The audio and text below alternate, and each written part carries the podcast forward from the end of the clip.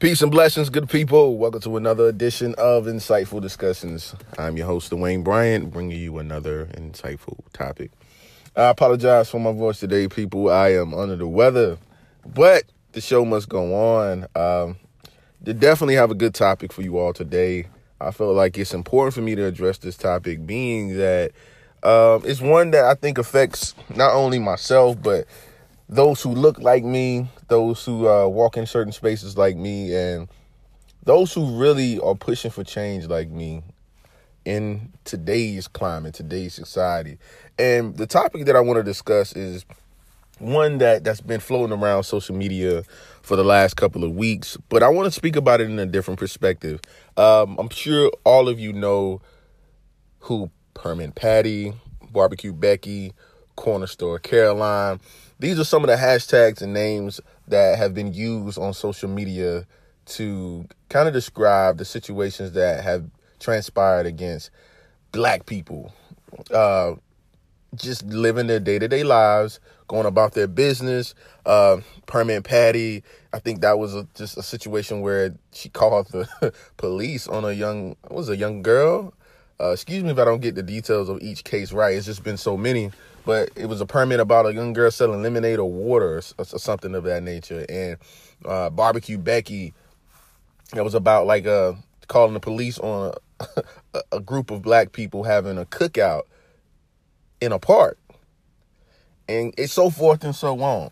But I think the point is that people have grown comfortable calling the police on black people for doing nonviolent things.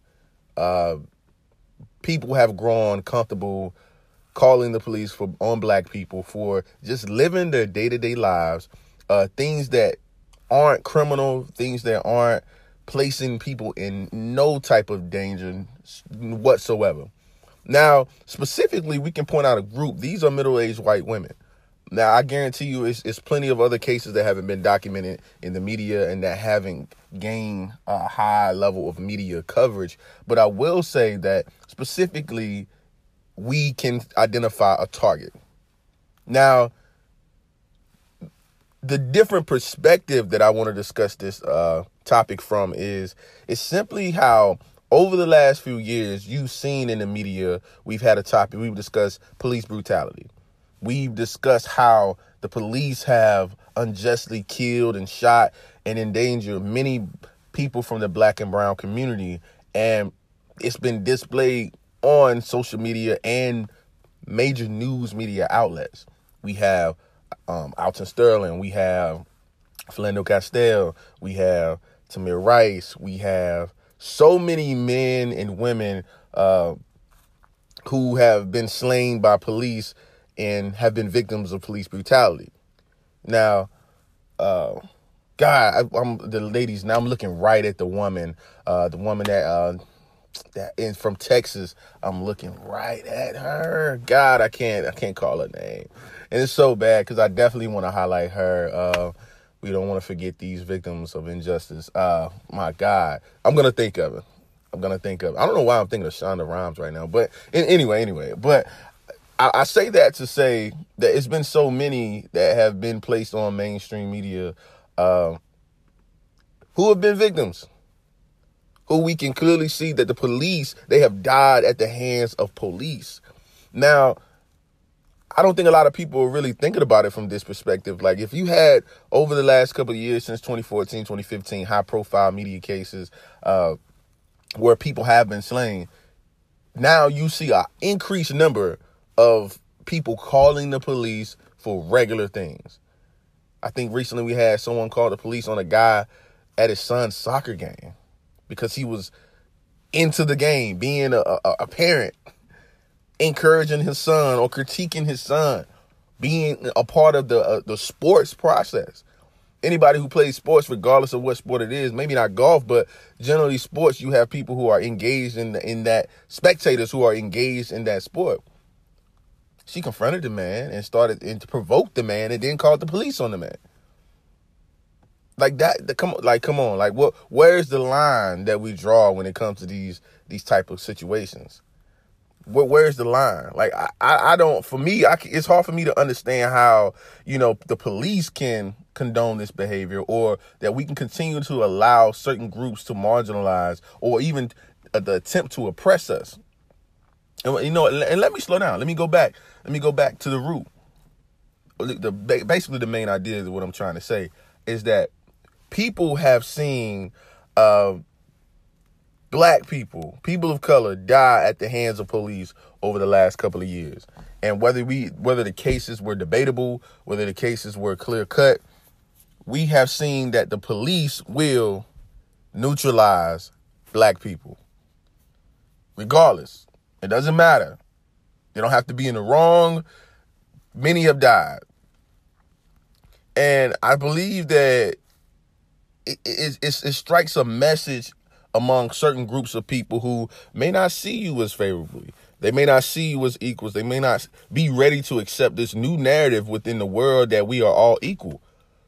Like we, we no longer can discriminate by race, sex, uh, how you identify your, your orientation or whatever that like you it's the, the whole discrimination and and and oppression thing like that's it's we don't it's time out for that. This is a new world. Like we we realizing that we really do need each other but it's certain groups who are trying it's new ways of oppression. New ways of oppression that i don't think we fully been able to address or even process.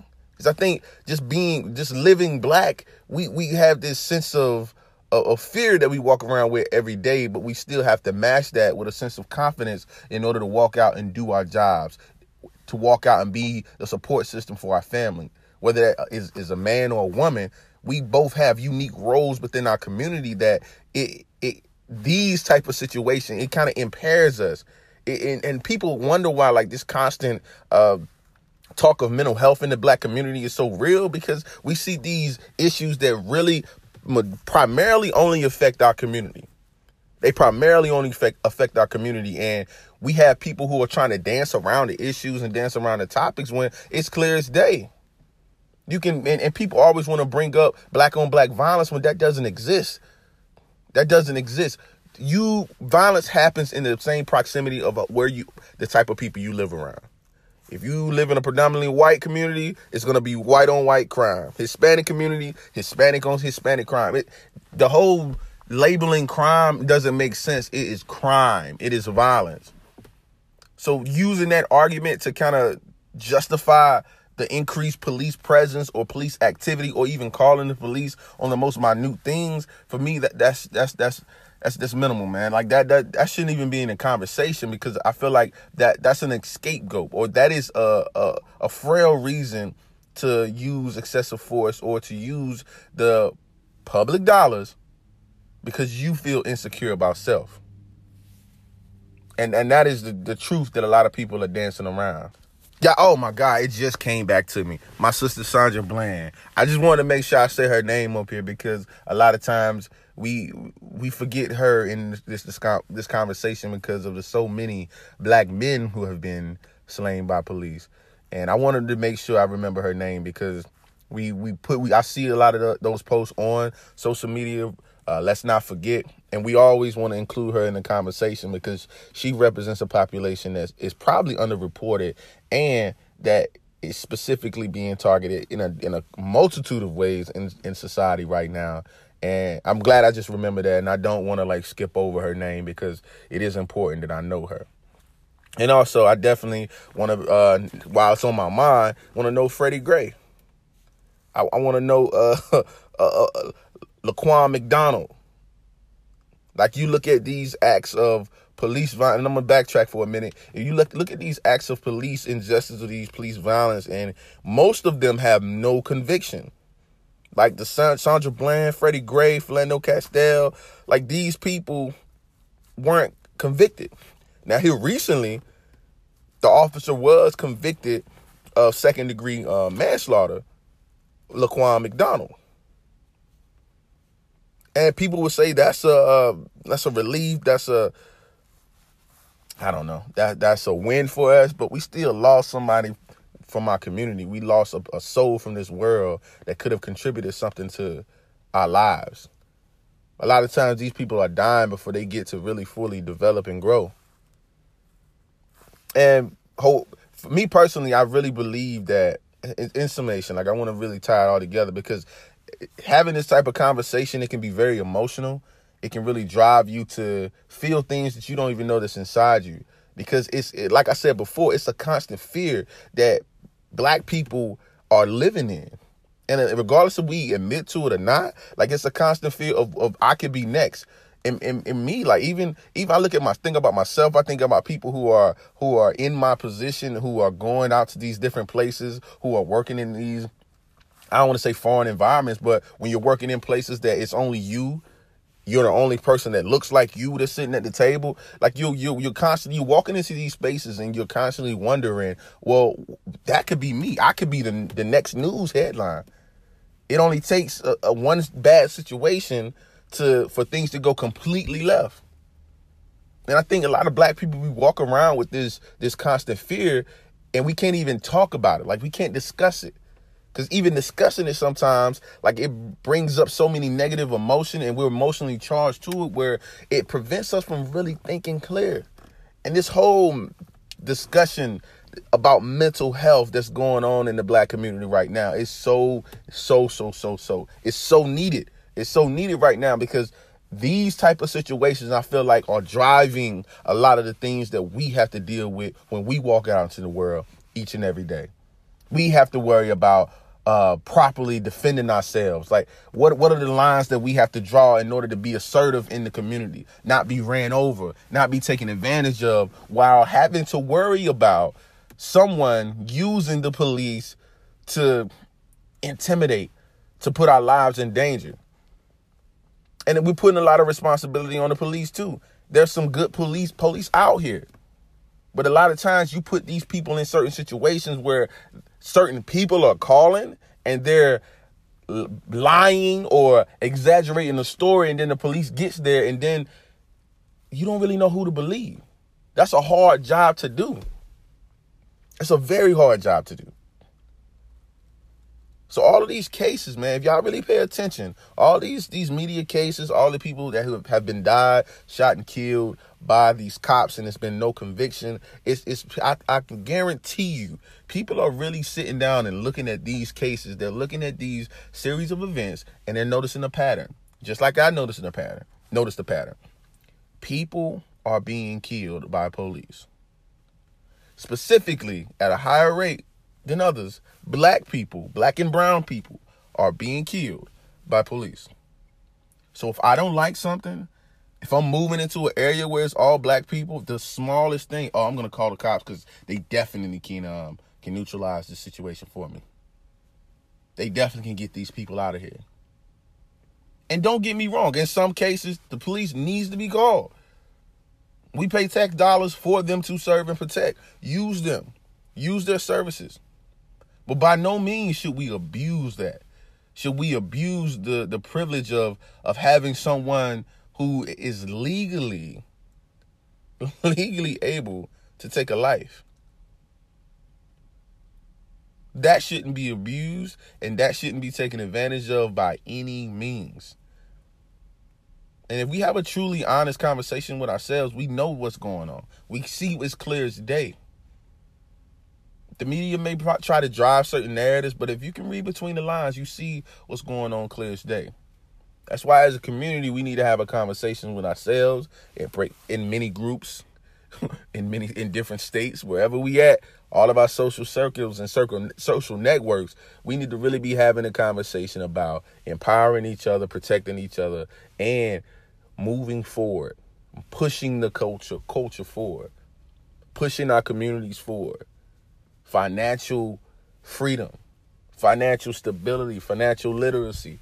We need to be pushing these certain things within our community because that's how you affect change. You these these podcasts, that this work that I'm doing, the day to day stuff like that is great. It's great. I hope that I spark the mind of somebody that can one day be in a position where they have the ability to make change and they can push that button.